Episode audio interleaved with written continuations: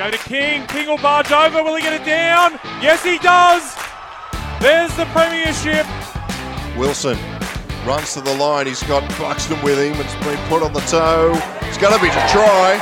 Joy Jobson's got the try. Window get their second.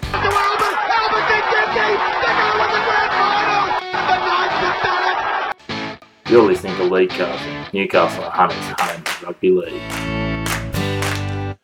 Welcome back to another episode of League Castle. I'm, of course, your host, Chris McPherson, and we have a bumper show lined up for you this week, covering off on the Tooheys Newcastle Rugby League, aka the Denton Engineering Cup, also the Newcastle and Hunter Community Rugby League, and of course, our regular contributor Josh Spiegelman will be back with his uh, stats man of the week, players of the round from the last round of the Denton Engineering Cup, as well as breaking down the origin sides and having a look at the abbreviated NRL round ahead. As always, if you're not already following us on the social media channels, make sure to check us out on League Castle AUS on Facebook, League Castle AU on Instagram and Twitter.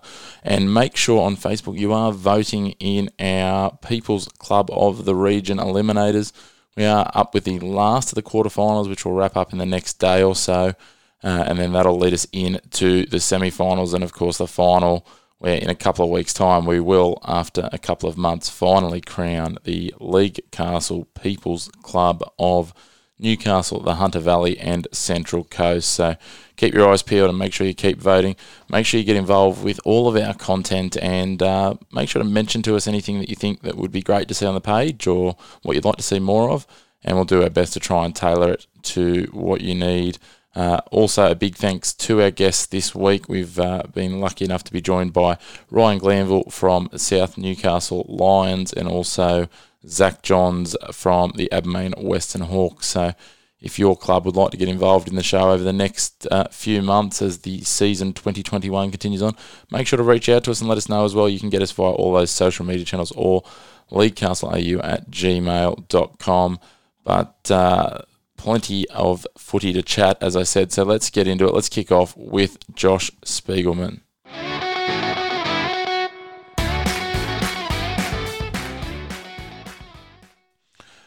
As we usually do, we're kicking off the show with our stats man, Josh Spiegelman, to get into the best performers from the Denton Engineering Cup from round nine, mate. And let's get into it short and sweet. First of all, welcome back to the show, mate. Good to have you on again.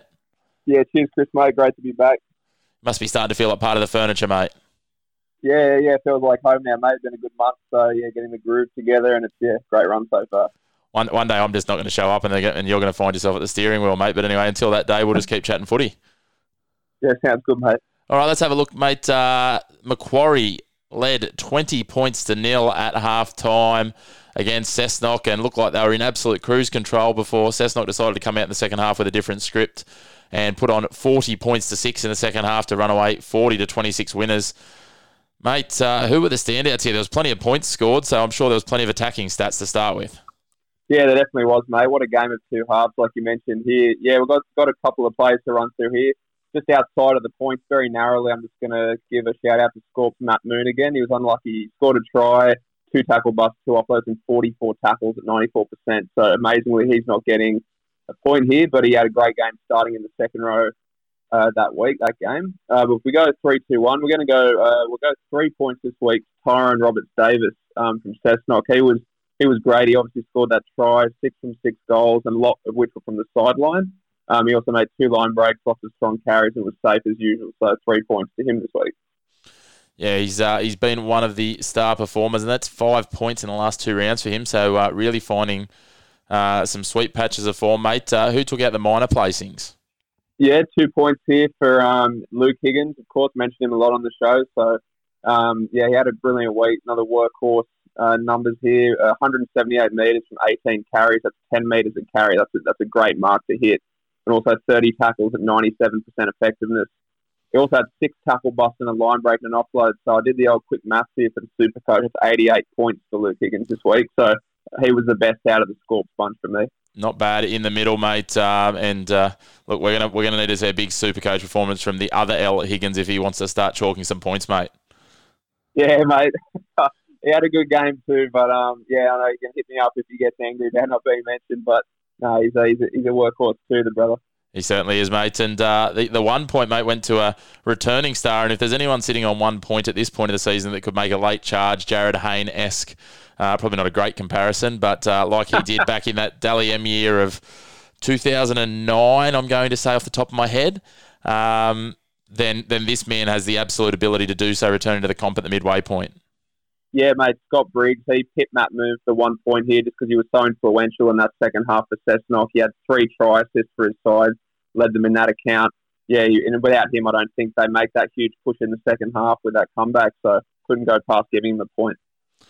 Yeah, excellent, mate, and uh, great to see him back in our competition. A phenomenally talented athlete, and uh, would have been great to see the battle between him and his nephew, Callum Briggs, for Macquarie on the weekend. But uh, I'm sure we'll see plenty of both of those guys starring uh, throughout the back end of the season, mate. Let's move on to the uh, the the next game off the rank, which uh, by my calculation, sorry, mate, I've just lost my screen, uh, is the, uh, the Lakes win over Kurri, mate. So, uh, yeah, it was it, Kurri probably went into this one favourites, but uh, there was a bit of a wedding on Friday night, which probably left a couple of sore heads, and uh, Mitch Cullen might have had um, a bit of a sore head as to questioning what was going on after that game, but undoubtedly, Lakes probably. Uh, could, could have won this one by more, mate, and, and, and I think looking at your points, that it's a fairly Lakes dominant list.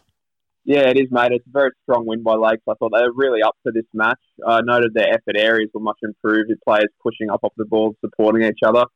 So the win for Lakes now sees, um, yeah, the only uh, they're only two points behind Kurri now on the ladder, both of the game in hand. So as you mentioned off air, the ladder's getting nice and tight, and the, the race is heating up. So if we go down the points here, let's give um, three points to Nash Birch, the hooker for Lakes. He had two tries of his own to go with three line break assists, try assists, line break, five tackle busts, and 25 tackles at 96%. So he is the super coach performer of the week. That's 116 points if, if there was a super coach for this league. Mate, great, great work when you consider that uh, he was uh, filling in for the injured Temple Kalipo, who we gave big raps to uh, last week when we were talking about Lakes. But uh, look, you know, Temple might have his work cut out when he comes back trying to clutch that nine jersey back off Nash's back. Yeah, seems that way, mate. It's um, yeah, luxury for um, Robbie to have there at Lakes with those two those two hookers. Certainly is, mate. And who took out the minor placings there? Yeah, yeah. Nick Glohe got the two points for me here. He could have easily got a three point here in any other game, but yeah, but said Nash Birch was just amazing on the field. So Glohe, he led the team with runs with 13 carries, 156 metres, um, 12 metres per carry. So that was one of the highest of the round. Um, he smashed open Kurri's line three separate times for line breaks, breaking four tackles, and he was busy in defence, topping the team in tackles at 32 at 94%. So great effort again from the uh, Scottish, ex-Scottish international. And as we'll see, mate, it, it, gets him up onto our leaderboard in a little bit, which we'll talk about. But who picked up the uh, the, the most minor of the points, the one pointer there? Yeah, the one point goes to Matt Cooper, the fullback. He scored a try, ran for 140 metres from 12 carries, also registered a try assist, line break assist, and two tackle busts. So I thought he did very well from the back again. Yeah, he was strong. I was fortunate enough to be sidelined for that game, and, and it was a good game and a great performance by Lakes. Let's head on down the coast, mate. Let's head to EDSACC Oval, and it was the entrance hosting West. Uh, West, a good win on the road, 32 14. Uh, picking up their second win of the season, back to back wins on the Central Coast. So they'll be uh, undoubtedly very happy with picking up four points from those two tough road trips. But, uh, mate, the standouts for the Rosellas, uh, again, probably could have blown this score out a little bit more. So I'm not surprised to see three West players picking up the points. Yeah, mate. Yeah, West ran out to that 28 0 lead early, which was just too much for the entrance to overcome. So it's two losses in a row now for the entrance. And I noted it doesn't come any easy next week. They go up against a hungry Scorp side at Lyall Peacock. That's going to be another test for the entrance. But on the other hand, West have had um, two wins in a row now. So, yeah, based on this performance, I thought they had some great slick backline moves. That you know, their spine delivered some beautiful balls through the game yeah, and as you said, due to that, they, they get the points here. So three points for West half Hayden Lowry, yeah, two try assists, two line break assists, and a try contribution. Two points to West half Max Badiris, famous name there. He had two try assists and a line break assist.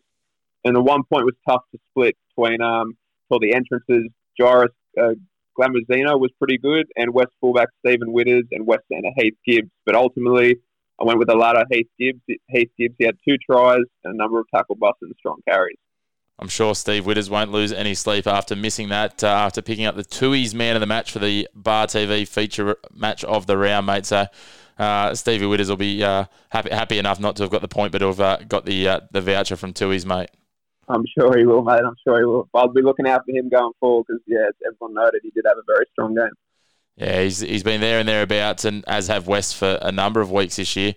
Uh, let's jump on to the next of the games, mate. The penultimate game of the round, which was South Newcastle hosting Warangroos. Um, I can't go without mentioning this anomaly. It just frustrates me every time I get on the New South Wales Rugby League site. The fact that it says that all of South's games are being played at Townson Oval in Minto. Yep, I've made, I've tweeted New South Wales Rugby League about that. Nothing's happened. So. Mate, it's bad. It's bad enough that everything else is generically the Newcastle or Central Coast as a suburb, but uh, the fact that that's then Minto, just anyway, you know, first world problems, mate. But uh, it was the Lions 24-12 over Wyong, a good win, their second of the season after their earlier win over West a couple of weeks ago, and uh, again, it was one of those games where the lower ranked team went in and uh, probably they started a little bit slowly here, and certainly we talked we talked with Ryan Glanville later in the show. I'm sure it'll be a focus for them moving forward, but they just put the foot on the throat after uh, about half an hour and didn't look back. Yeah, that's true, mate. Um, it was pretty important win for South here because they had to keep pace with the clubs around them. Obviously, Western um, Lakes they have a game in hand over South, um, and then next week it's pretty tough for South against the Red Hot Cessnock team as we talked about, but that, that is in, in Merewether, not Minto. So it's a bit of a leg up there for South. Um, yeah, Wyong three defeats in a row now for the Wyong team, and they don't have it easy next week going against Central, who we'll talk about in the following match. But if we just read down the points here, um, I gave three points to South hooker Mitch Black, who also moves up the leaderboard into six points, as we'll mention later again. He made 44 tackles with only one miss, and he won 98% of these tackles, which was key to South winning the ruck. Um, and his effort areas were great. He had a team high seven third man into tackles, which is a stat I called for another effort area. Get the third man into a tackle making that effort. Uh, equal high four meaningful kick pressures, and in attack he ran the ball seven times and won all of his carries with a line break, a tackle break, and an effective offload. So a lot of stuff to get through, through there for Mitch Black, but you can see why I got the three points. Absolute standout, mates, and uh, it doesn't sound like there was much he couldn't do. Uh, unfortunately for him, the other thing was uh, not get across the stripe, but uh, they had plenty of those anyway. The four tries, more than enough to win, mate. And I know you've got at least one of the try scorers amongst your minor points. Yeah, um, yeah, try scorer hit two points south. Uh, Harry Croker off the bench. He was um, a great boost for that side when he came on. Dynamic, he, as I said, scored that try. Had a line break assist of his own. A team high nine tackle busts off the bench, four offloads and twenty tackles. So two points for Harry Croker. Yeah, he's certainly uh, been uh, playing well when he's been available for South, has Harry Croker. And uh, if I'm not mistaken, I'm just trying to have a look at the moment. Uh, I think he may have been named on the bench for the Knights in New South Wales Cup this weekend, so they won't uh, see him. So um, a good reward for a, a, strong showing for South. But uh, the the last of the points here is a is a guy who's been around at South and formerly at Macquarie for some time, and he's uh, he's a crowd and fan favourite uh, up the middle. Yeah, he is, mate. Yeah, Brennan Simpson, obviously big number ten there. He had a line break and he had eight tackle busts, which was quite impressive. Off seventeen carries, and he won eighty-seven percent of those carries, which is a great mark for a front rower like Mitch Black. Played a key role in winning that ruck. Um, I just give a shout out to Jake Lawrence too. He was very close in contention for that point there, but uh, both, I thought both front rowers did a great job for South setting that platform. That's, that's impressive. Eight tackle busts off 17 runs. So basically, every second run, he's busting a tackle. Uh, that's yeah, the sort mate. of stuff that um, that Matt Kennedy would, would be uh, really enjoying and uh, hoping he can continue to replicate uh, in the coming weeks. They've got a, a tough run over the next few weeks. I think they take on the top four sides over the next four weeks, Souths. Yeah, I think I mentioned Cessnock the next game, so that's their second crack um, the grand final rematch. But uh, yeah, as you mentioned with those runs, mate, he bent the line every single time. I just saw Wyong defender just fly about a couple of metres back. So if he continues that up, yeah, he's setting good, good platforms going forward. Lovely, mate. Let's wrap it up with uh, the game that for mine was almost the most surprising of the weekend, not in terms of who won it, but in terms of the margin of victory, an absolute clinic from Matt Lantry's Maitland Pickers, 30 to 6 on the road against the previously ladder leading Central Newcastle. Uh, the Pickers now on top of the Pops with a game in hand.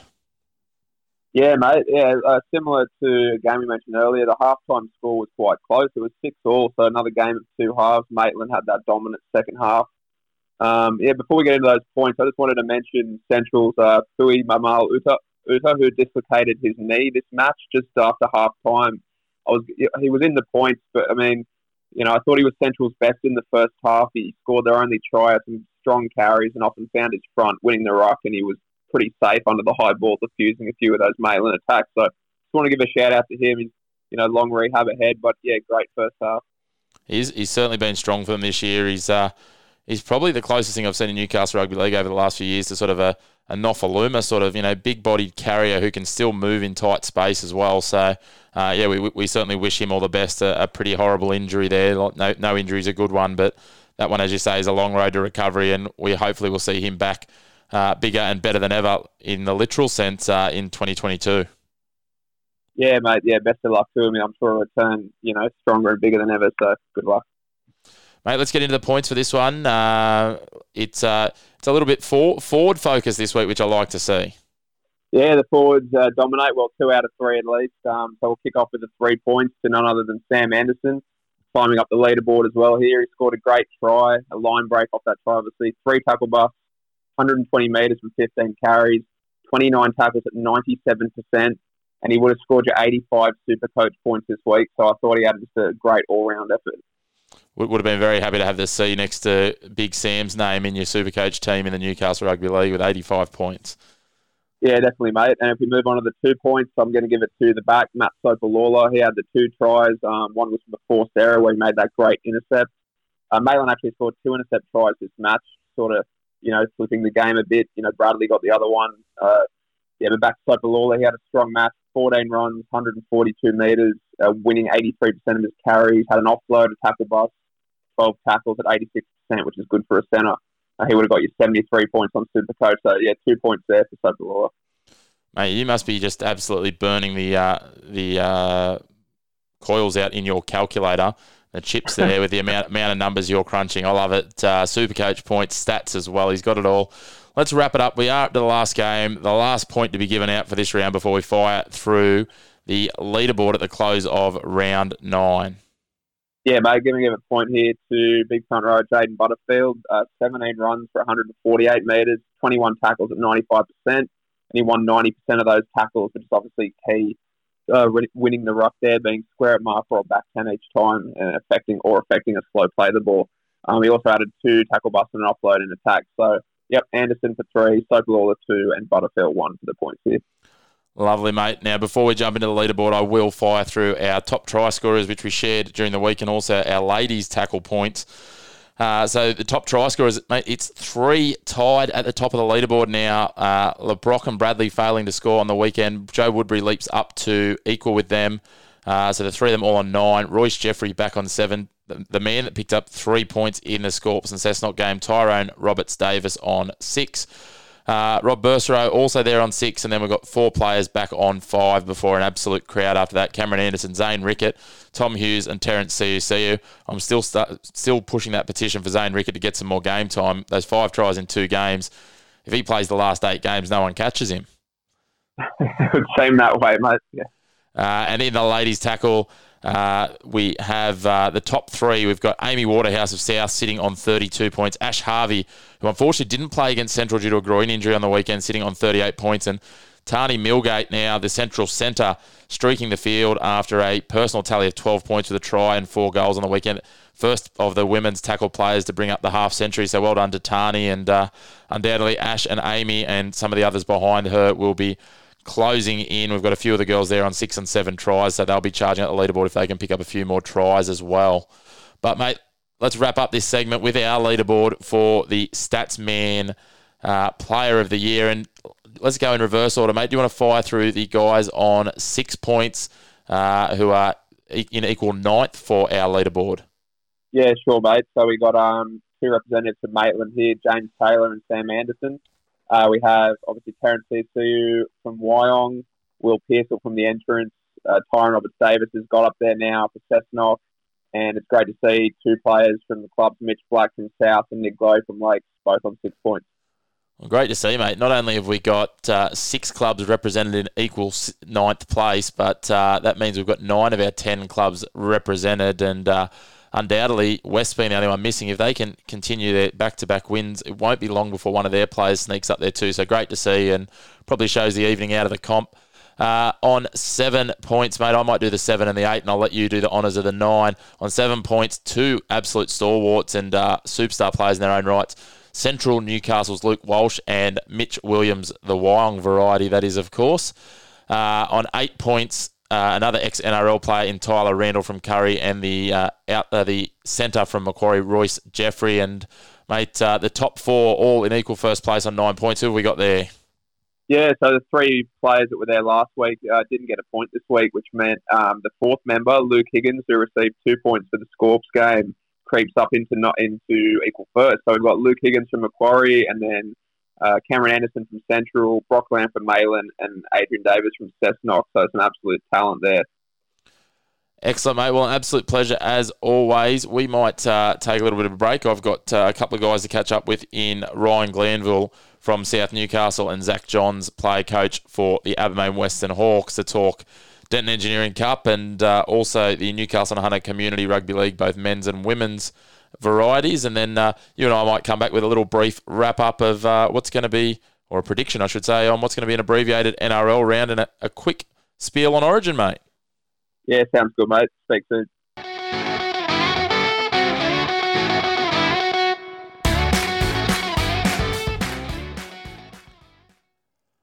And we're back with the uh, segment of the show where we delve deep into the Denton Engineering Cup. And I am fortunate to have uh, today our second guest for the year from the South Newcastle Lions Club. Unfortunately, he hasn't spent much time on the paddock, but I know from talking to him off air that he's certainly counting down to hopefully a date later in the season, all being well, that he can get back on the paddock and join his side, who are now coming off a, uh, a strong win last weekend, and uh, he's none other than uh, injured five eight Ryan Glanville. Ryan, thanks for joining us on the show. No worries, mate. Thanks for having us. Mate, um, as I said off the top there, uh, spirits are reasonably high around Souths after, mate, a, a good win there in the uh, in the reserve grade. Uh, sorry, in the first grade, reserve grade went down unfortunately, but um, first grade having a good strong win on the weekend and getting their second of the season. Yeah, it's been um, been a bit of a different sort of field of training at the moment this week. It's been um, really upbeat and positive compared to the last couple of weeks, so it's been really enjoyable, and I think the boys are ready to get going again for Saturday. Yeah, certainly, mate. And um, what's been the key? Do you think that turnaround and uh, you know getting getting a bit of getting a bit of momentum and, and you know as you said excitement. Obviously, the win doesn't doesn't hurt, but wins don't just come about by accident. Yeah, exactly. I think probably for us, it's just been getting back to basics and all the fundamentals of footy. Um, we've probably sort of haven't completed the last couple of weeks as well as we need to, and we we've really um, stepped it back at training and just gone back to our basics and just learning all those fundamentals and the key aspects of footy again. And I think that's um, that's shown on the weekend, and hopefully it shows again this weekend. Yeah, certainly, mate, and we'll, and we'll get into this week's game in a minute. But I'm guessing that the talk from from certainly Matt Kennedy and some of the others around the club, mate. Um, you know, if we go back over the last five rounds, we go back to the entrance, a loss by three points, um, a win against West, an eight point loss to Lakes, an eight point loss to Kurri. Finally, it was just stringing together those little bits that where you're just falling short, I, I suppose, mate, to get you know what end up being a 12 point win against a, a pretty solid Wyong side that have been in yeah. um, been in okay form, sitting mid table. Yeah, exactly. Um, sort of been in most games this year, and as you said, only just getting pipped at the end. And I think this or previous weekend against Wyong, the big focus for us was um, dominating that second half, where we sort of come out of the blocks a bit, bit slow there. So we really focused on nailing our second half, and that that showed scoring about 16 points there. So I think if we can do that again and over the next couple of weeks, I'm sure we'll be able to build some momentum. And mate, has there been? Do you think there's been anything in terms of key players or surprise players that are sort of well, not surprise probably isn't the right word, but players that have probably exceeded some of the expectations of them so far this year? Uh, I mean, we see a lot of the similar names that we've seen over recent years. You know, looking through like you know the Merlots, the Keelans, these sorts of guys. Um. But has, has, there been anyone that's popped up for you that you think's really put themselves on the radar this year and, and become a key cog for Souths? Um, yeah, there's, there's, probably a few that have thrown their hands up individually. Um, we've had Jake Dooley come across to us this year. He's been down in Wagga and a few other places, and he really, um, he's really brought about a strong culture to the club, and he's been, been pretty exciting to see him play. And sadly, he's out injured at the moment, but I'm fairly certain we get him back over the next week or two, and um, he'll be a really handy pickup for us sort of towards the end of the year. Yeah, and uh, mate, cer- certainly, you know, the whole of club going reasonably well. If we look at the, uh, you know, there's the five sides this year. You've got the uh, the A grade in the Newcastle and Hunter competition, and I was uh, fortunate enough to referee them on the weekend in an absolute cracker against Cardiff. They're sitting in, fifth spot, and uh, some old favourites and faithfuls floating around there, mate, uh, with Hoppy, Dwayne Sampson, Brendan Rodimer, and the likes, all still Yeah. plying their trade in the red and white, which is great to see, mate. They're um, you know legacy club guys to ha- and good to have around the club, undoubtedly. Yeah, they are. They're um, terrific fellas, and they're always they've always been good to the club, and um, I'm sure they're enjoying their footy together. Bit different there down down playing in the open grade now, or playing in that pub footy comp. Um, probably not ideal for clubs having five grades, but um, they've certainly jumped on board and given it a red hot crack this year, and trying to create that culture that Souths are known for. Yeah, exactly, mate. And um, while we're on that Newcastle Hunter realm, you've also got the, the women's tackle side, mate. Uh, they've they're sitting sitting fifth of six teams in the A grade. There's two grades of the women's tackle for those that aren't as au fait Yeah. with it. But I know they've certainly mixed it with a couple of the top sides, and they're only you know, a couple of wins behind Berkeley Vale and West, who sit in equal second. So um, I'm sure uh, the the old man who's involved in coaching them, mate, uh, will have them primed for a run to, to try and climb that ladder over the uh, second half of the season. Yeah, certainly. I think um, they're expected to get a few girls back, which will certainly help their case.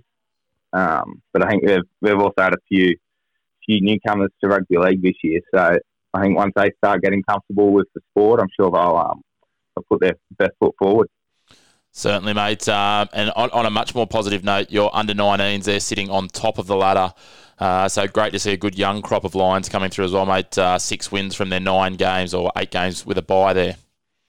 Yeah, um, we we probably haven't had the best 19 side over the last couple of years, so it's been great to to finally get a good side come through, and hopefully we can use them over the next year or two and sort of blood them into first grade because there's some quality players there.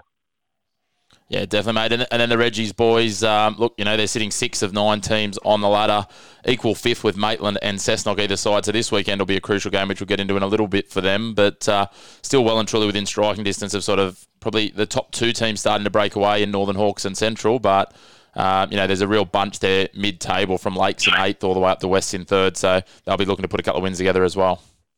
Yeah, for sure. It's, they're probably a bit similar to us with the tight comp and probably just losing a few games towards the end of the game there. Um, they're probably pretty similar to us where they're focusing massively on their second half and um, over the next couple of weeks they, they'll be looking to get a few wins to try and climb up that ladder. Yeah, well, that's it. Northern Hawks, the runaway leaders. I mean, they've got an absolutely stacked side in reserve grade. We know the situation there, which is great for them to see them entering the comp. But your boys last week, Yeah. 16 10, I think it was, they went down. So, um, as you said, they're not very far away at all. Um, so, if they can just, just close out those last little bits, then they'll uh, start chalking a few more W's. Yeah, definitely. They um they've probably lost a bit of cattle. A few boys coming up to first grade. So I think, you know, once they get those sort of players back, they'll um definitely give it a, a shake up. Lovely, mate. And um, we talked about your win before, but it was it was a real round of upsets in first grade last week. I think Cessnock were the only side that was higher ranked on the ladder going into their game that won the game, and, and in that, many people had Macquarie tipped as the uh, favourites at home. So let's have a run through the results, mate, and just get your thoughts on the round as a whole after I've fired through the five results. So Saturday was just the one game, and Macquarie losing a 20 to nil first half lead to go down 40 to 26, and absolutely red hot second half from the Goannas, welcoming in Scott Briggs, who's well known to anyone who's a fan of local footy and a huge addition for them. Lakes 30 defeated Kurri 16. They were very strong. The Seagulls at home. West went down to the entrance for a 32 to 14 win over the entrance Tigers. Yourselves 24 12 wins. Winners over Wyong. And uh, the top of the table clash probably didn't deliver what it might have been hyped up for, mate. 30 to 6, Maitland uh, really stamping, I guess, themselves as, as premiership favourites and, and leaping to the top of the ladder. Yeah, they're uh, they're certainly red hot side, that Maitland side, and um, can't really see too many sides beating them this year. Um, possibly maybe in the finals when things get interesting, but over the next couple of weeks, I can't see too many sides knocking them off. They're they're they're a class above at the moment, and they're they're stacked right across the board. Yeah, they certainly are. But uh, I think the key from those results, especially for yourselves, West and Lakes, um, and Western Lakes obviously alongside Maitland and Curry have got the benefit of having a game in hand, which will be caught up in a few weeks in that representative round. But it now means that there's only uh, well six points separating Lakes in 10th to Macquarie in 4th, but more crucially, there's only two wins separating Lakes, yourselves, and West at the bottom with the entrance in 5th place. So the top three sides have got a little bit of a gap on everyone, but certainly, you know, you're only a couple of wins out of finals football, which after the probably slower start, and as you said, just missing those results by close margins is, is probably not a bad spot for you guys to be considering. No, it's not. I think we've got a tough month ahead of us, but if we can sort of jag two out of the four wins there, I think we sort of place ourselves for a strong finish there, and hopefully some some games go our way and we can start climbing that ladder. But like you said, it's a very tight comp, and sort of any side from hence there can really sneak into the fifth spot. Yeah, and, and you talk about that, and obviously the, the way the ladder sits at the moment, you take on the top four sides over the next four weeks. So as you say, if you pick up a couple of wins from those, put yourselves right into striking distance, um, and then you know against those other sides that are going to be battling for possibly, you know, especially if you can get the win this week against, um, you know, a Cessnock or a Macquarie next week who's sitting fourth, you're going to be fighting yeah. for those fourth and fifth spots. I mean, it's probably going to be, well, let's not say a bridge too far, but it would be a, a, fairly big result if, for you guys to make your way all the way up to the top three. But certainly, you know, it's just about getting into that finals race and then, you know, stringing together four wins from there. It sounds nice and easy, doesn't it? On paper, it sounds pretty easy, but uh, rugby league's a strange game. So yeah, I think we'll take each week as it comes and just hopefully keep building on our momentum that we've we've built from last week and over the last couple of weeks. But like you said, if we can sort of get those few wins together early, we can come home pretty strong, I think. Lovely, mate. Well, on that note, let's start with your game this weekend. You take on a Cessnock Goannas side who are in really strong form. Um, they've obviously been playing quite well. Bring in Scott Briggs, which allows Liam Foran to go back to that bench role, which is probably where his strength is at this stage of his career. Um, they also welcome in a few other players this week. Harry O'Brien returns at fullback. Jaden Young comes back in on the bench, and a guy that a lot of the South boys will know quite well, Cameron King, comes in as well. So um, they're going to be a, a, big task this week, and I guess that's where that you know we've turned the corner now of the midway point. That's where that run to the finals for South starts. Yeah, exactly. They're they're pretty strong across the board, like you said. Um, Kingy coming off the bench, having Harry back at fullback there certainly adds a bit of value.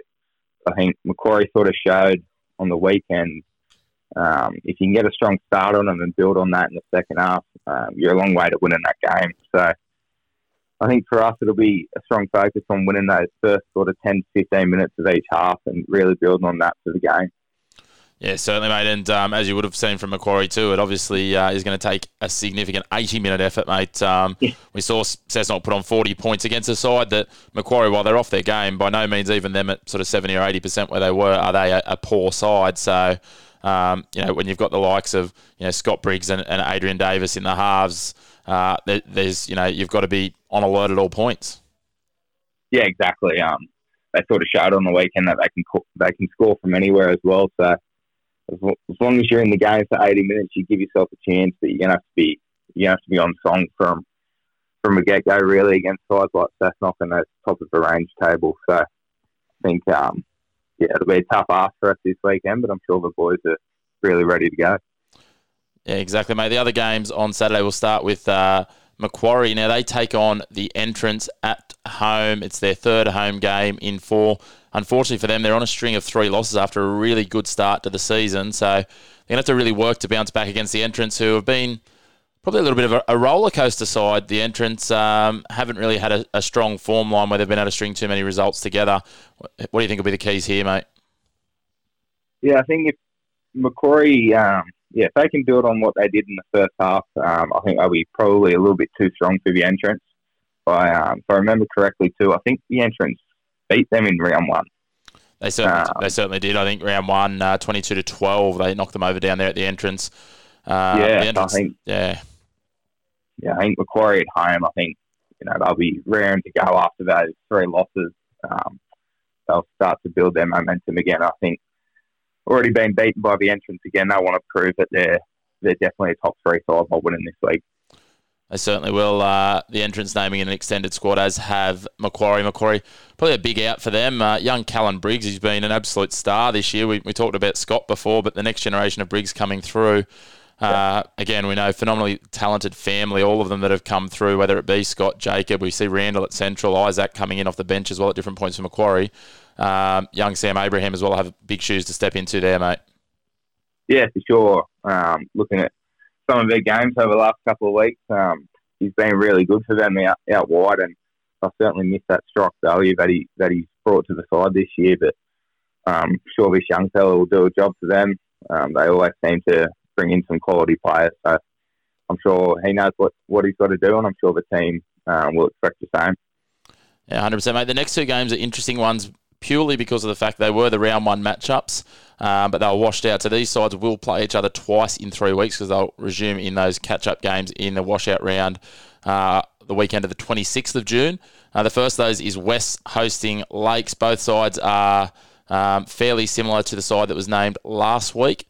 Uh, just the one change for Lakes with uh, Christopher Vialia coming out. Uh, Aiden Butcher, who I think was the 18th man last week, also not named for West. So uh, one space to be filled in the Lakes squad. But uh, both sides in starting to find a little bit of form and look, they're probably not packed to the to the uh, brim with, with star names, a bit like yourselves, but two solid outfits that you can't take lightly on their day. And, and we know West at uh, Harker Oval are never easy.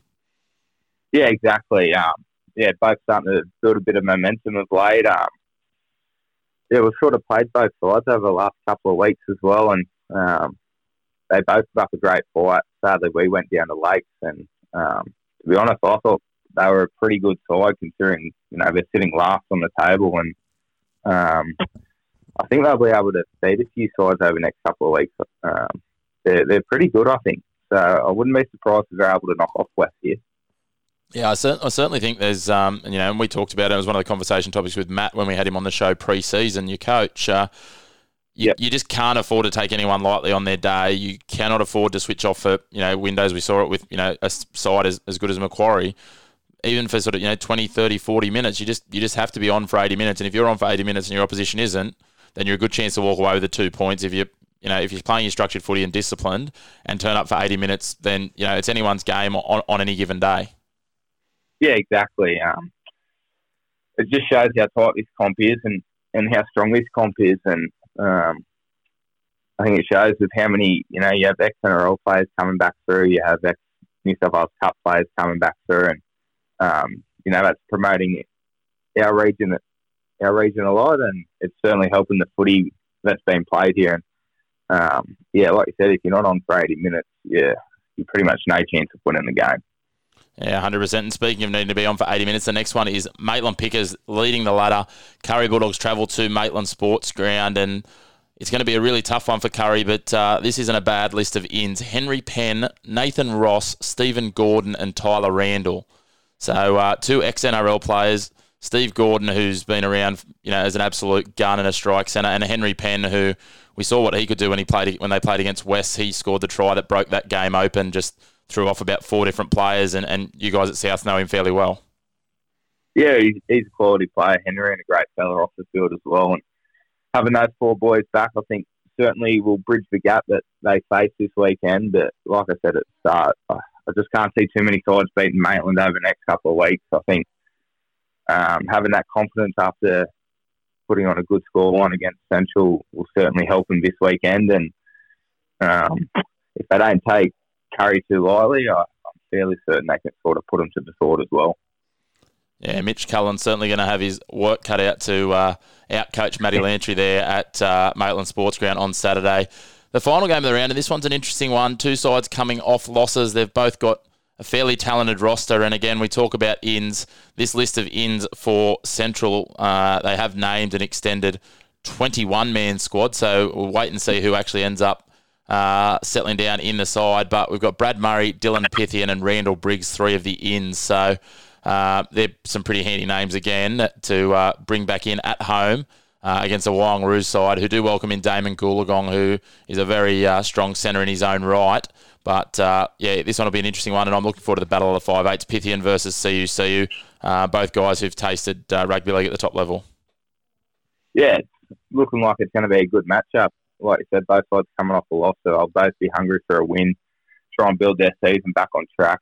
Um, couple of ex NRL players there too. So I think for Central that'll be the key for them having that sort of quality in the halves there with Walshy and Pierce, or if um, Muzz comes into the side, I'm not too sure. But you know, either way, their spine's looking um, pretty formidable, and probably can't see Wyong being able to beat a side like that with um, the spider at fullback. He's um, he's having a terrific year as well at the moment. So I think if he can get back to his best, I'm, I'm sure they'll um, I'll probably put Wyong to the sword as well. Yeah, certainly. There's, there's, plenty of battles to look forward to in this one. Uh, Junior Okeka versus Magnus Stromquist as well will be another good one, as you talked about. Luke Walsh uh, you know, the back rows of uh, Cook and Briggs versus Shaw and Marn as well. Uh, and also the uh, bragging rights that come out of this one of, of, who's the better Mitch Williams. Mitch Williams from Central getting a hat trick the ah, other week. Sure. Mitch Williams at nine as well, obviously the captain coach of uh, Wyong. So that's probably the biggest battle here, mate. Yeah, exactly. Uh, Mitch Williams for Central, yeah, like I said, scoring a hat trick the other the other weekend. Um, I can't imagine he scored too many of them. Um, so I'm sure he'd be pretty pumped about that. But Mitchy Williams at hooker. He's probably up there, one of the best players in our competition, and he's had a strong start to the year. So I'm sure if there's a chance to win, it's going to be through him and through the middle there. Yeah, certainly. He's uh, the experience that he brings to that side is uh, absolutely phenomenal, and you know he's one of the, the probably the best players I've seen that hasn't gone on to, to have a you know an NRL career as such. So. Uh, you know, it's probably been a blessing for those in Newcastle and Central Coast Rugby League. We've been able to see him go around for so long. But mate, um, all the best for you guys on Saturday. Hopefully, as we said, uh, you get an absolutely bumper crowd down there. It is a cracking day on Saturday. It's your ladies' day. 10:45. I think the A grade will kick off, and uh, that's a yeah. bumper clash against Northern Lakes, who are one of the uh, the pace setters in that A grade competition. So it'll be a big day for the boys. That's followed by your 19s your Reggies and yourselves uh, culminating the day all against Cessnock, and you know you're all fighting for spots in those three grades. So it'll be four cracking games of footy undoubtedly, and uh, well worth the price of admission to get in and uh, get a few blue cans and, and give the boys some feedback, mate. Yeah, exactly. It's, it's looking like it's going to be a great day for all for all people involved, and it's, it's great to be able to have open grade back back on the same day and at Townson with uh, the other three grades as well. We've sort of missed that culture a bit there this year, but um, I'm sure Saturday night will flow on quite well. Yeah, undoubtedly, mate. And, and a quick mention, we did talk obviously about the women's tackle. They will play on Sunday, part of the big grade day at Central as well. So that'll be a, a cracker clash as well uh, between those yeah. two sides at 11 o'clock at St John Oval on Sunday. Yeah, well. Um, I'm sure the girls are, are primed for another sort of big performance. Um, they sort of got blown off the park the last last time they met Central, so I'm sure they're, they're ready to give it back to them. Excellent, mate. Well, all the best with the recovery. Hopefully, we'll see you back on the paddock before the end of the year, and uh, undoubtedly, we'll uh, catch up with yourself and some of the boys from Townson Oval in the not too distant future. Hopefully, as you're making a, a charge towards uh, fourth and fifth places. Yeah, awesome. Thanks very much for having me. Um, take care, mate.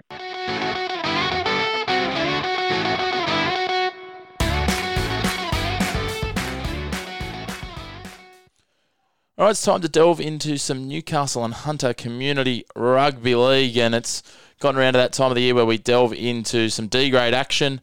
Uh, and now that we have the good fortune, of the D grade and the Southern Conference have been brought together into one super D grade competition, uh, it's an absolutely bumper uh, grade now. I think 11 teams in total, and we're fortunate enough to be joined by Abermain Western Hawks uh, player coach Zach Johns. Uh, Zach, mate. Uh, your first year over there running the ship at Abermain, you certainly probably had your work cut out getting everyone back on task after a year off with COVID. Yeah, surely did, mate. Not only that, we've got a few new players as well that uh, haven't played before. So, yeah, got my hands full, but I think we're doing all right. Yeah, well, certainly, mate. The fact that you've got uh, both a men's and a women's side and, and, fairly competitive in both is probably a tick for the local area there. And uh, you know, um, also, you know, facing the, the fact Kurri's got an open grade side, Cessnock's got an open grade side as well. So it's, it's probably good that numbers are, are thriving reasonably well. And speaking of Cessnock, you do get to have that local derby in your comp, which I'm sure you guys uh, certainly look forward to. Yeah, that's exactly right, mate. Um, I usually or used to play for Kurri, and you know the Curry versus Cessnock thing is it kind of sticks in the blood no matter where you go. So when we get the opportunity to play against Cessnock, it's it's uh, she's always a tough game. Yeah, undoubtedly, mate. Local rivalries, everyone always steps up. But uh, let's have a bit of a chat, mate, uh, in terms of uh, the club. We talked about it before, men's and women's this year. uh, men's playing in the D grade competition, women in the B grade ladies tackle, and uh, we talked about it before. The the girls are going quite well. They're sitting up in second spot, just one win off the top, and, and that win was represented by their loss to ladder leaders Karuah last week. So you have to be happy with how the girls are travelling and uh, how are they adding to the club, mate?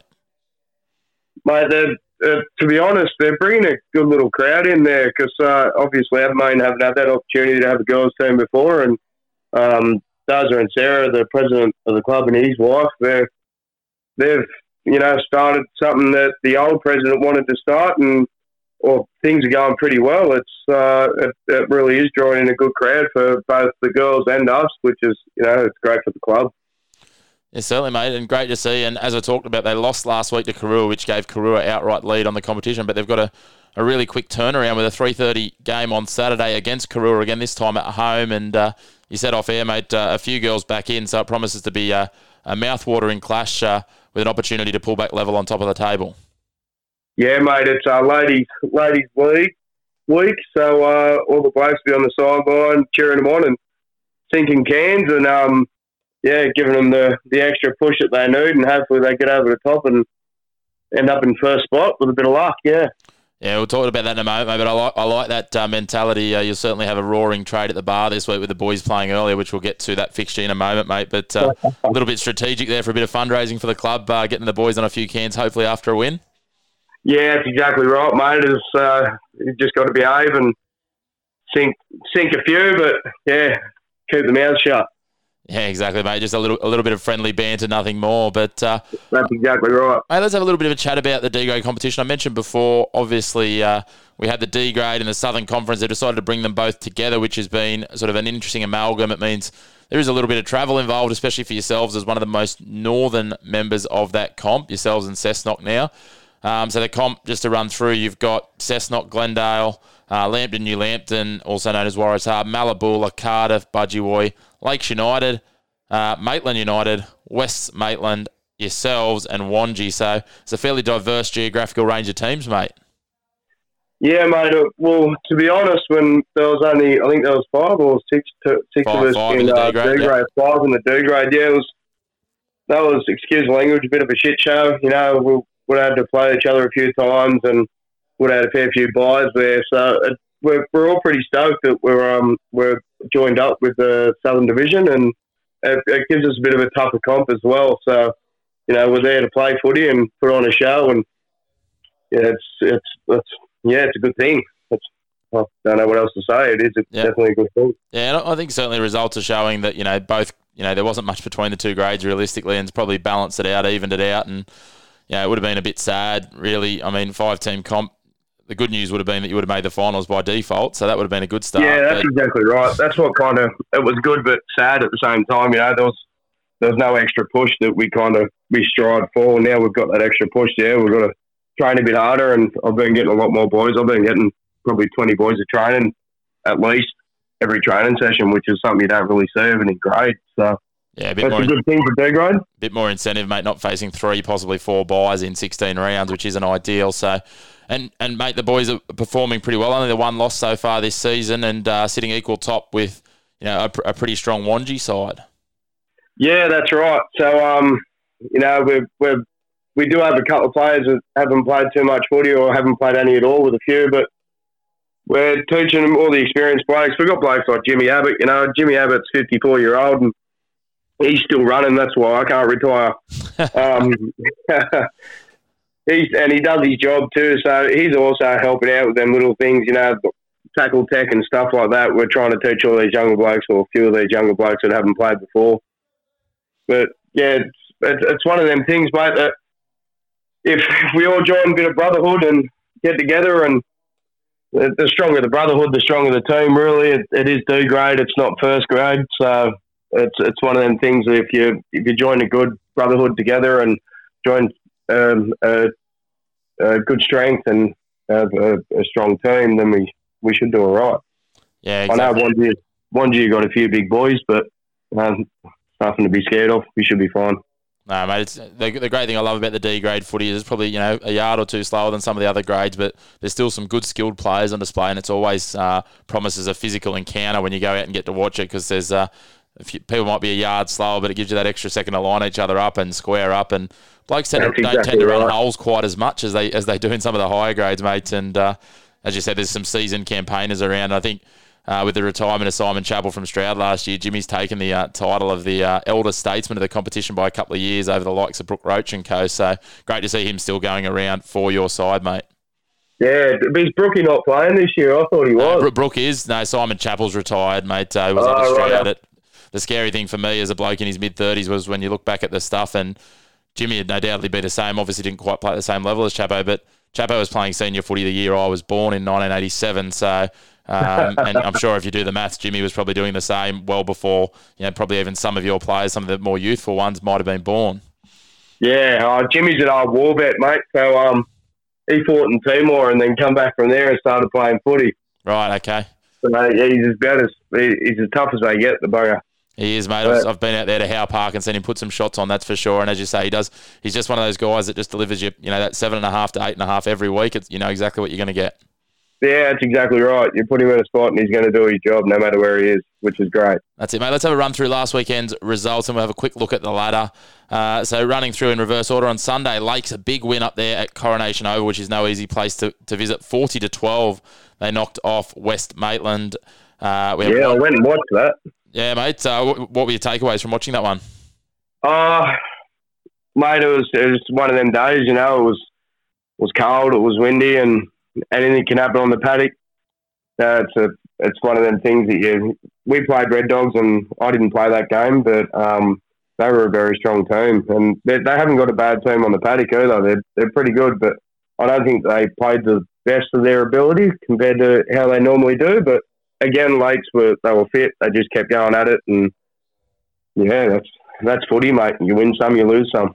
Certainly do. A couple, of names jumping out to me there. Geordie Connolly obviously uh, played some first grade in recent years uh, in the uh, Tui's Cup competition, so at five eight for West Maitland. So he's certainly uh, no one to uh, underestimate. And uh, a blast from the past, speaking of ex first graders, Brody Delaney, a former Lakes first grader, making his way back off the bench for Lakes in the D grade. So uh, he's uh, he'd be a couple of years out of paddock, but uh, certainly still has some ability. If you've played at that level, uh, you never quite lose that touch.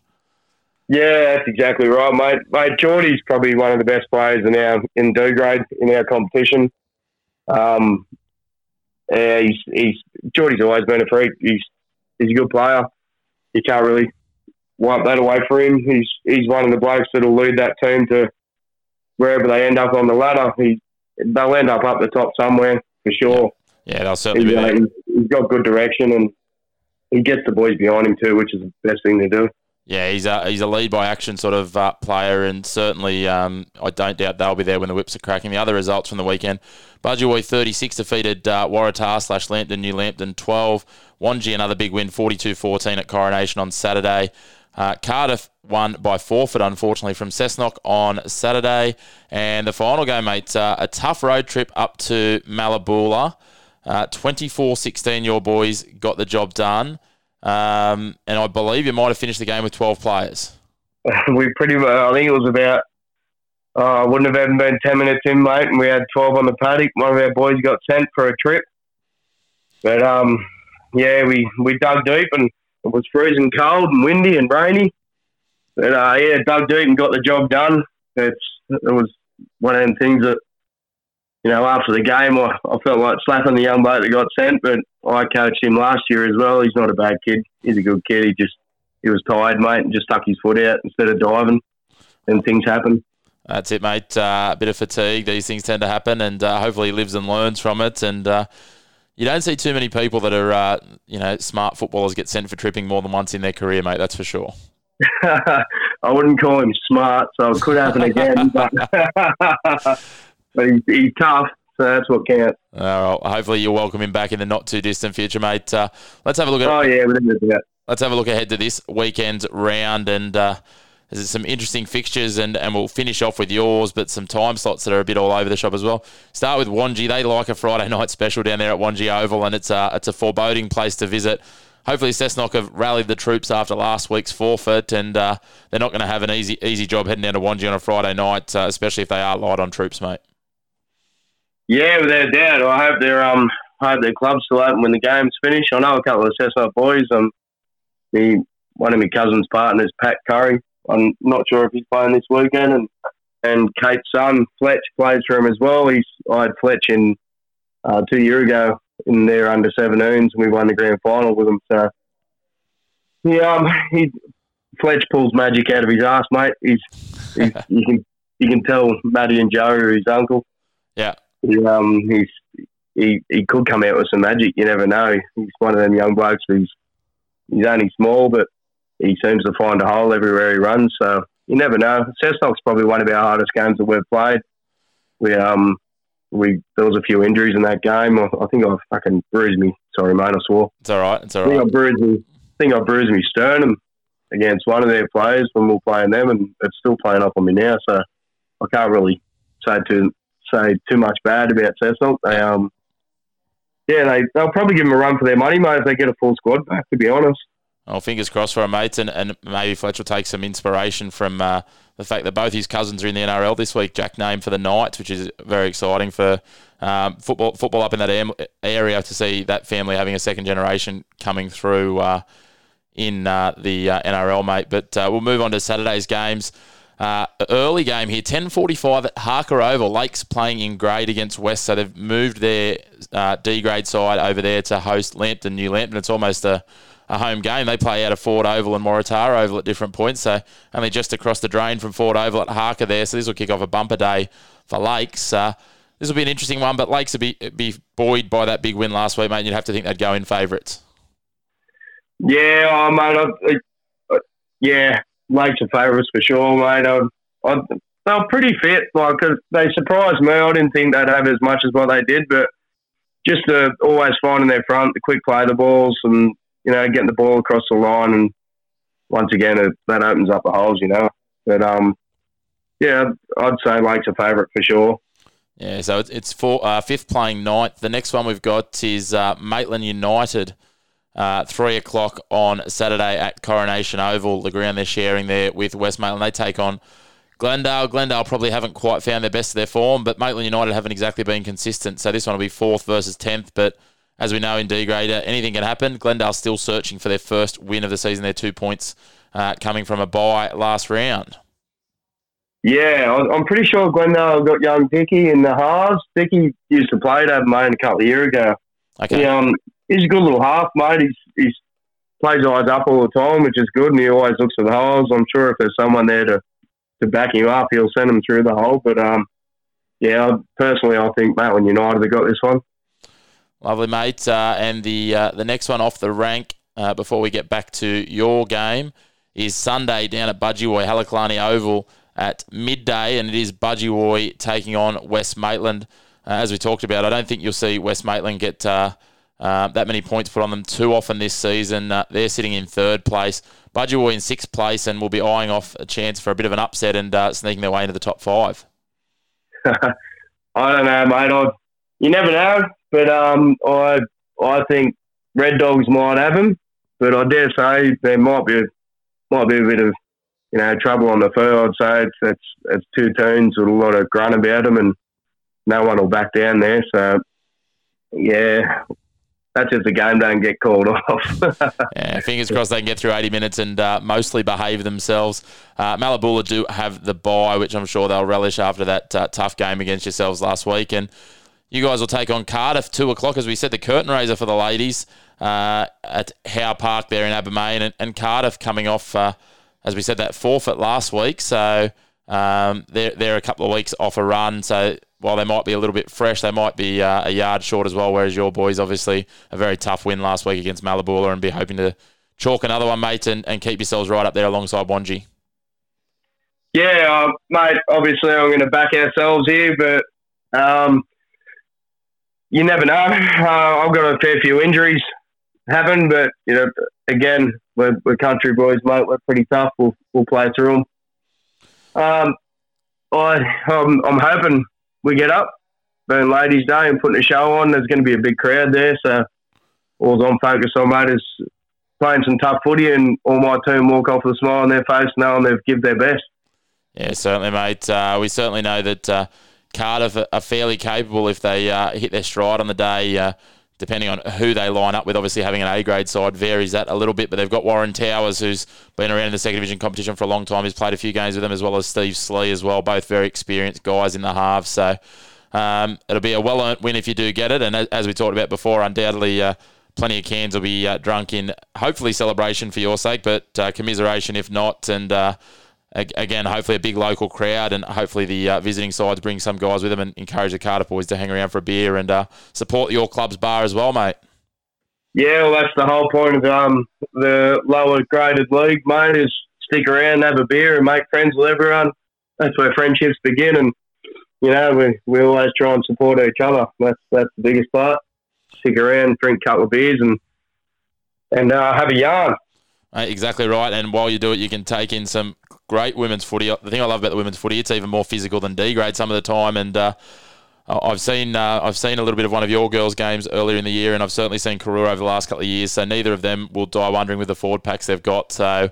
Uh, yeah, certainly well worth getting down for what'll be two great games at Howe Park on Saturday if you're around those parts. But, mate, a big thank you to you for giving up some time to come on the show tonight. And uh, good luck to yourself and the women's side on the weekend. Hopefully, for your sake, you can uh, leave Howe Park on Saturday evening with four competition points between the two of you, and uh, we'll catch up with you guys later in the year as you uh, undoubtedly push on towards uh, challenging uh, Wangi and the other top sides for that minor premiership, and then uh, on for the biggest silver wedger in the finals. Yeah, no worries, mate. No worries at all. Thanks for the chat.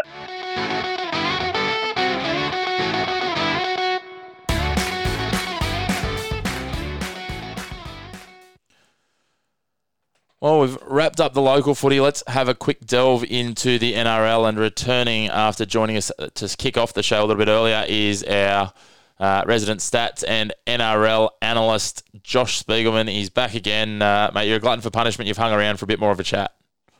Yeah, mate, always good to chat about the NRL, mate. Can't get enough. Mate, speaking of can't get enough, the whole of Newcastle is on an absolute high after not only getting a win with an understrength side, but getting a win against the old rivals Manly.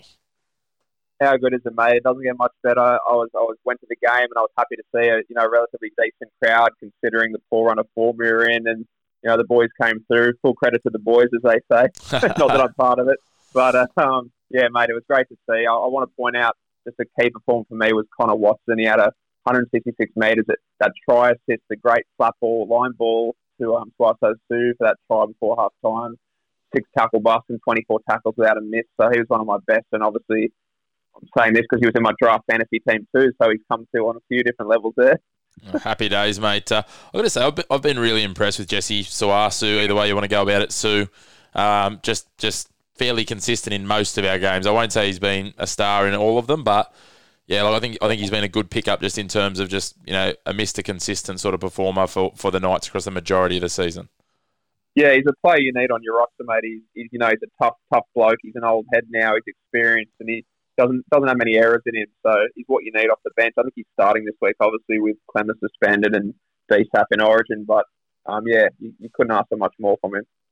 Yeah, certainly, and and we and we that's probably the, the best transition for it. We you know obviously Frizzell now injured, uh, Klemmer suspended, Saifiti in Origin, Ponga still injured. Uh, the good news is there was uh, someone who was down at uh, West Mayfield, Mitchell Pearce, running around and passing the footy at training today. Obviously not named in our 21 man squad for the Knights, but uh, that means I'm hoping and guessing that he's probably not much more than a, a week or two away. Jake Clifford named at 18th man. Um, and for you know just the legacy value and the, the pure shits and giggles, mate. Jack Johns named, and Adam O'Brien has said he will make his Knights debut this weekend. Yeah, that'll be great to see. You know, obviously, famous name. That'll be you know a bit of a tearjerker, even if he's not in the same mould as the you know the famous halves that we've had there before. But um, yeah, it should be a good game against the Eels. Not as confident as I was last week. As I said, we covered the line. I didn't tip us, but um, yeah, we will see. We'll get to that one in a moment, mate. But uh, let's kick it off. Thursday night, it is a, an abbreviated round. Obviously, the eight teams having the bye. I'm very excited. Canberra's going to get two points because it's been a long time between drinks. Uh, the Bulldogs, Cronulla, Manly, the Cowboys, South, the Roosters, and the Warriors. Uh, and then, yeah, the four games this weekend. But before we delve into the four games, mate, we might briefly just try and spend only two or three minutes. Just uh, thoughts on the Origin squads, mate. Uh, any surprises? Uh, there's been some, you know, late news with a few outs for Queensland and reshuffles and rumours and that's what it is, a bit rumours and innuendo. I'm pretty excited that it's gone to Townsville in a weird way. I think it's great for, you know, an absolute grassroots heartland of the game to, to get an opportunity to host Origin. Obviously, nowhere in New South Wales or Queensland it's hosted it outside of the capital city, so it's really exciting for Townsville and with that cracking new stadium and what they can do there, I think it, that's exciting on the first point. Yeah, it's exciting, mate. You sound a bit like a Queenslander there, if I'm honest. I would have rather it come to Newcastle, but Mate, I would have rather, but I'm, but at the same time, mate, I'm still excited. You know me, I'm a rugby league tragic like yourself, and there's, you know, it's finding the silver lining in most of these stories because if we if we find the negative, we can jump on Facebook with all those uh, other keyboard warriors. But yeah, it would have been great to have it in Newcastle or even in Canberra. Um, but you know, look, if Anastasia's got eight million dollars to take it to Townsville, then there's certainly worse places it could have been. Yeah, mate, and the money go goes back to the game. So you know, it's all about you know, the game survival, and it's going to be a great spectacle. And um, obviously, the Blues are still favourites, so I mean, we, we we don't want to go too much into that because you know what happened last year. But yes. yeah, back to that the squad discussions we were having off there. Yeah, obviously, listeners will know Kalyn Ponga was ruled out today for the Queensland team. So we were thinking, you know, AJ Brimson to fullback, maybe bring in Reed Mahoney to the bench, um, Grant at the start, which would be great for the Knights, so Mahoney doesn't have to suit up against him. But They've gone um, Val Holmes to fullback, Kyle Feldt to the wing. So it's a bit of a. I, can, I can understand it. Um, if I was Queensland, I probably would rather Brimson after the job he did last year. But uh, what are your thoughts on that? Yeah, I certainly would have thought. You know, I, I actually thought that Brimson might have been in a position to possibly even edge out Ponga before the squad was named for the fullback spot, just with Ponga not having played and also probably having a little bit I guess, more versatility to him, I think, than Brimson. Like Brimson could probably play anywhere in the back line. Kalyn can play one to six. But I think Kalyn can probably hold up some time, as we've seen before, in the middle forwards as well. Um, so I thought from that point of view that he might have edged him out, but obviously that wasn't the case, and uh, he'll start off the bench. But uh, look, you know, at the end of the day, he's going to be a massive threat when he comes on. Uh, we've seen Holmes has started to find some form, and Feldt's been there or thereabouts for a long time, so I don't think he'll let them down. No, they, they won't let them down for sure. And yeah, just to note, uh, Felise Kaufusi somehow got off that tripping charge, so he's free to play as well.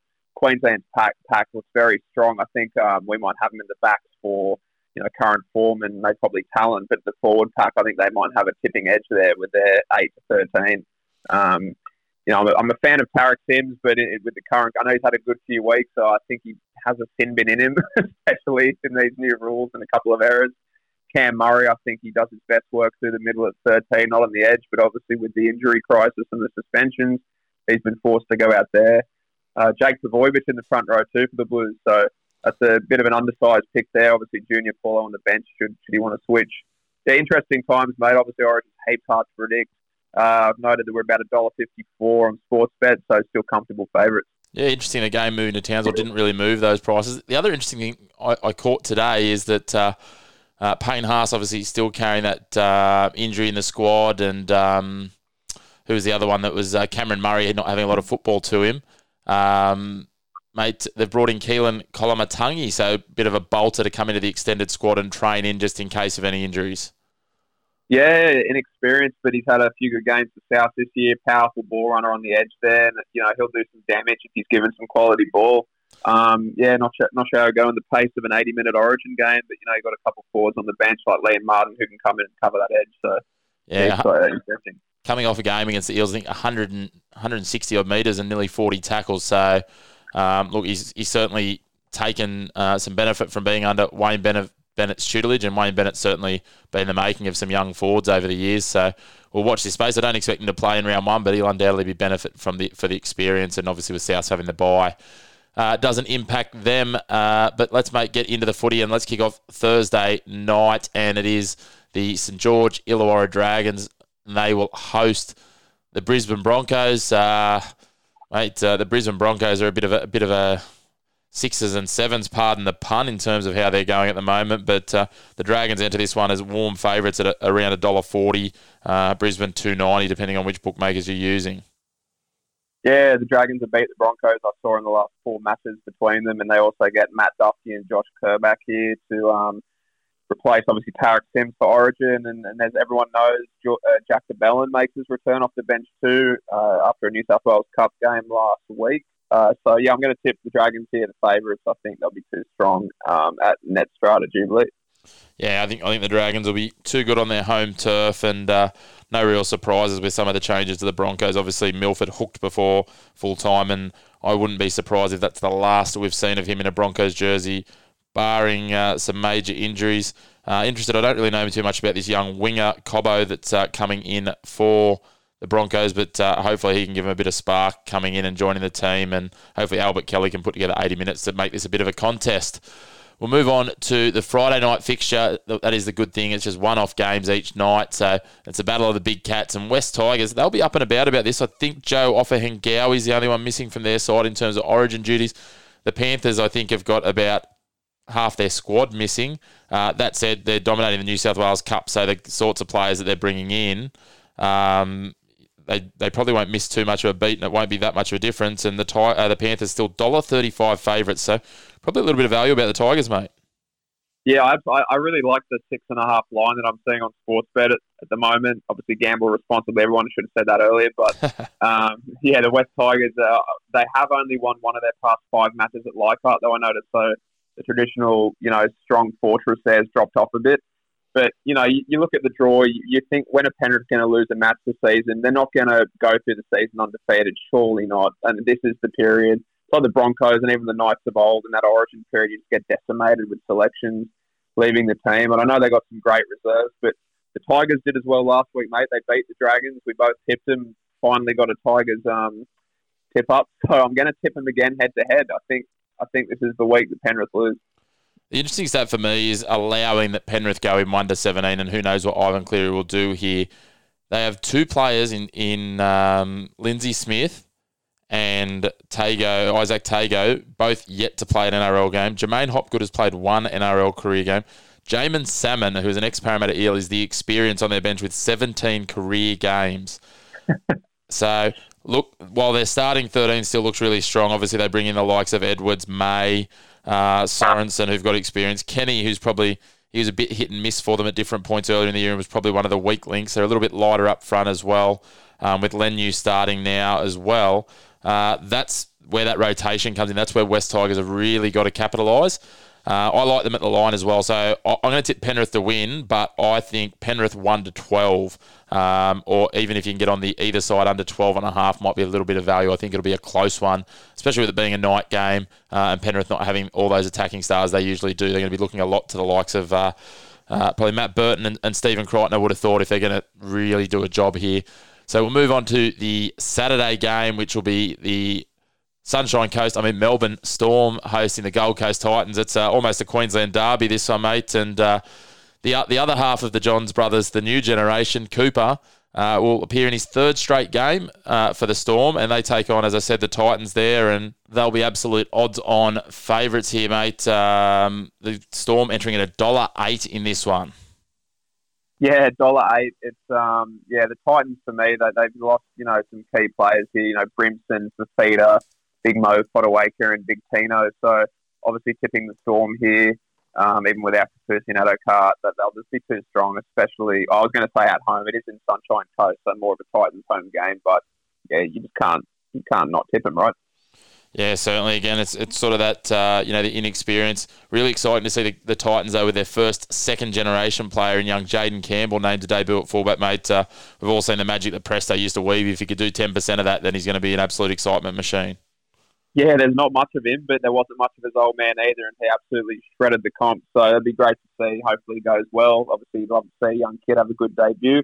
And before we move on, let's just touch on Nicho Hynes. He's going to the Sharks. Um, I think I heard it was a was a six hundred k deal. Yeah, one point eight million dollars, three years, which you know blew the other offers out of the water. I think Melbourne offered him uh, just under a million dollars. The Broncos offered him around the one point two uh, for three years. So the Sharks uh, have said that the six jersey there will be his to lose, which uh, spells a bit of uh, bad news probably for Matt Moylan.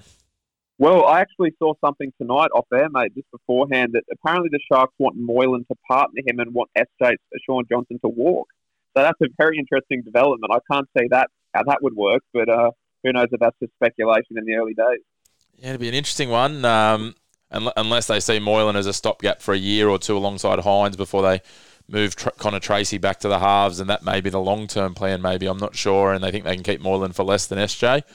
But who knows the weird and wonderful ways of recruiting managers? Because let's be honest, they're the ones that make most of the decisions, mate. But uh, yeah, as, as you said, there's there's some good stories in this Titans one and some interesting things going on in both clubs. The other one I just wanted to draw our, the attention to, and uh, I think it's been three or four years since he's played. It's the younger brother of Cooper Vuna, who Knights fans would remember from his halcyon days at the Knights. Uh, Joseph Vuna returning for the Titans after I said, yeah, three or four years out since his last game with the Warriors. So great to see he's persevered and made his way back. Yeah, it's great to see, mate. A famous last name there for the Knights faithful. Certainly is, mate. Let's let's wrap it up with the final match of what is round 13 of the NRL, and it's the one you want to talk about. The Knights taking on the Eels. The Eels minus only Joseph Paulo. The Knights, uh, well, if they weren't already decimated by injuries, they overcame it last week, but they're big outsiders at home at McDonald Jones Stadium, four o'clock on Sunday. Undoubtedly, uh, I'm guessing you'll be in the stands, mate. Uh, how can they do it? Or first of all, can they do it? And if so, how? Yeah, I'll be there, mate. Um, it's an exciting weekend for me. I got tickets to that Knights gala that's celebrating the 20th anniversary from the 2001 comp. So it'll be on Saturday. Another roll into an Eels game on Sunday. Uh, best way we can win, mate, is probably to roll out the 2001 team, I reckon, on Sunday as well. but um, no, no. I mean, it's I, I can't see us winning this. You know, we when we rise up for a game like last week, it's hard to replicate that, especially with the blokes we talked talked that are out this week. And on top of that, the Eels get back, as we've said, Reed Mahoney most likely, and then also Dylan Brown, the five eight. So I actually bumped into it at Macquarie Centre today in Sydney, so I should have maybe put the leg out, but I didn't. Um, and yeah, Reagan, uh, Reagan Campbell Gillard's back as well. So I think the Eels will be too strong here, mate. I'll be tipping Para.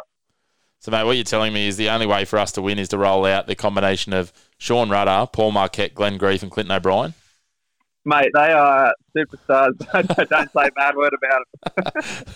it's funny. It's funny when you when you make selective choices about who, whose names you read out out of a team. You know, instead of you know reading out Robbie O'Davis, Andrew Johns, Danny Buderus, Steve Simpson, Ben Kennedy, and Bill Peden, and of course Macquarie Scorps and Kurri Kurri great Daniel Abraham.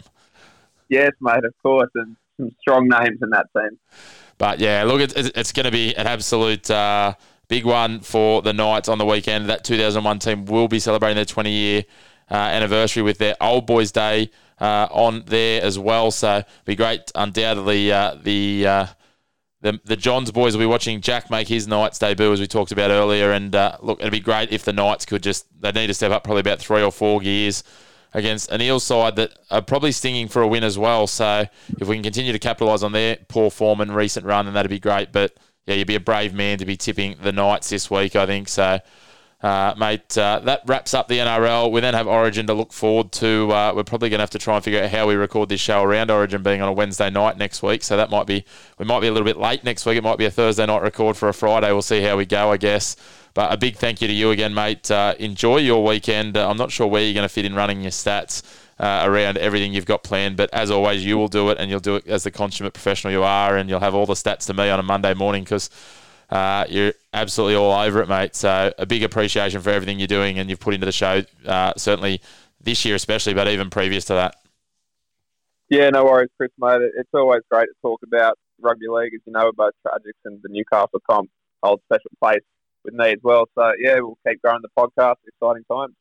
And just on that, mate, with you being a tragic, a quick mention: we did share the post. Uh, earlier in the week, but uh, make sure you do jump on and check out. Josh has done a uh, a trading card uh, framed up display of all of the players from the Newcastle Rugby League Team of the Century, uh, which was uh, named in was it 2007, Josh, from memory.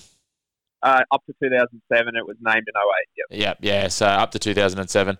Um, and yeah, look, painstakingly done trying to collect the cards. We are talking about this recently. There was a couple of players you couldn't find them for, but some of them, you know, the one that gets me is uh, I think it's uh, Herb Navarro.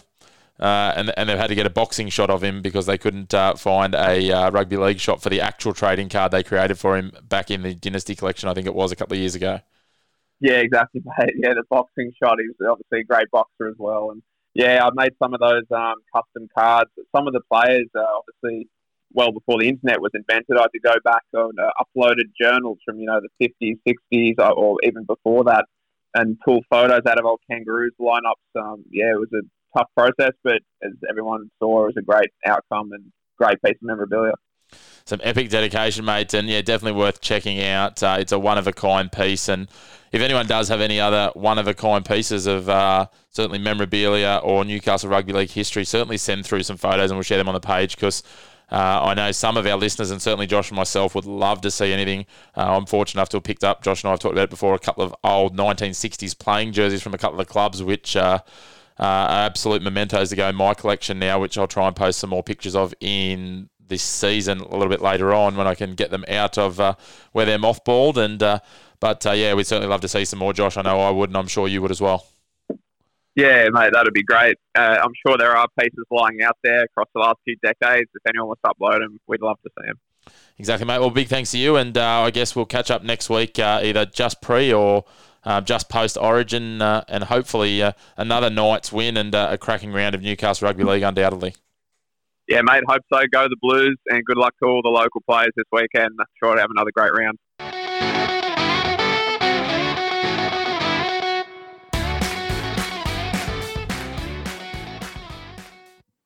And that's a wrap on another episode of League Castle. Uh, we appreciate you tuning in again this week, and we look forward to continue to bring you more local rugby league content over the remainder of the season. We're hitting the midway point of a number of the competitions, so it's really starting to heat up. So uh, we look forward to delivering uh, a bit of an insight and wraps on all the competitions over the coming weeks. If there is anything else, as I said in the introduction, that you'd like to see, make sure to reach out to us, Leaguecastle AUS on Facebook, Leaguecastle AU on Instagram and Twitter, or you can get us at leaguecastleau at gmail.com. Big thanks again to our guests today, Ryan Glanville from the South Newcastle Lions, Zach Johns from the Abermain Western Hawks, and of course our regular contributor slash co-host now, Josh Spiegelman, uh, the stats guru uh, and our NRL analyst. Uh, make sure, as I said, to keep voting in those League Castle Club of the Year uh, eliminators and uh, keep engaging with our content and letting us know what else we can pop up for you and uh, getting involved and getting around it and letting us know who else you'd like to see on the show in the coming weeks. A big thanks and enjoy your local footy this weekend. Hopefully, we'll see you out at a ground. We go to King. King will barge over. Will he get it down? Yes, he does. There's the premiership. Wilson runs to the line. He's got Buxton with him. It's been put on the toe. It's going to be a try. Jai Jobson's got the try. Window get their second.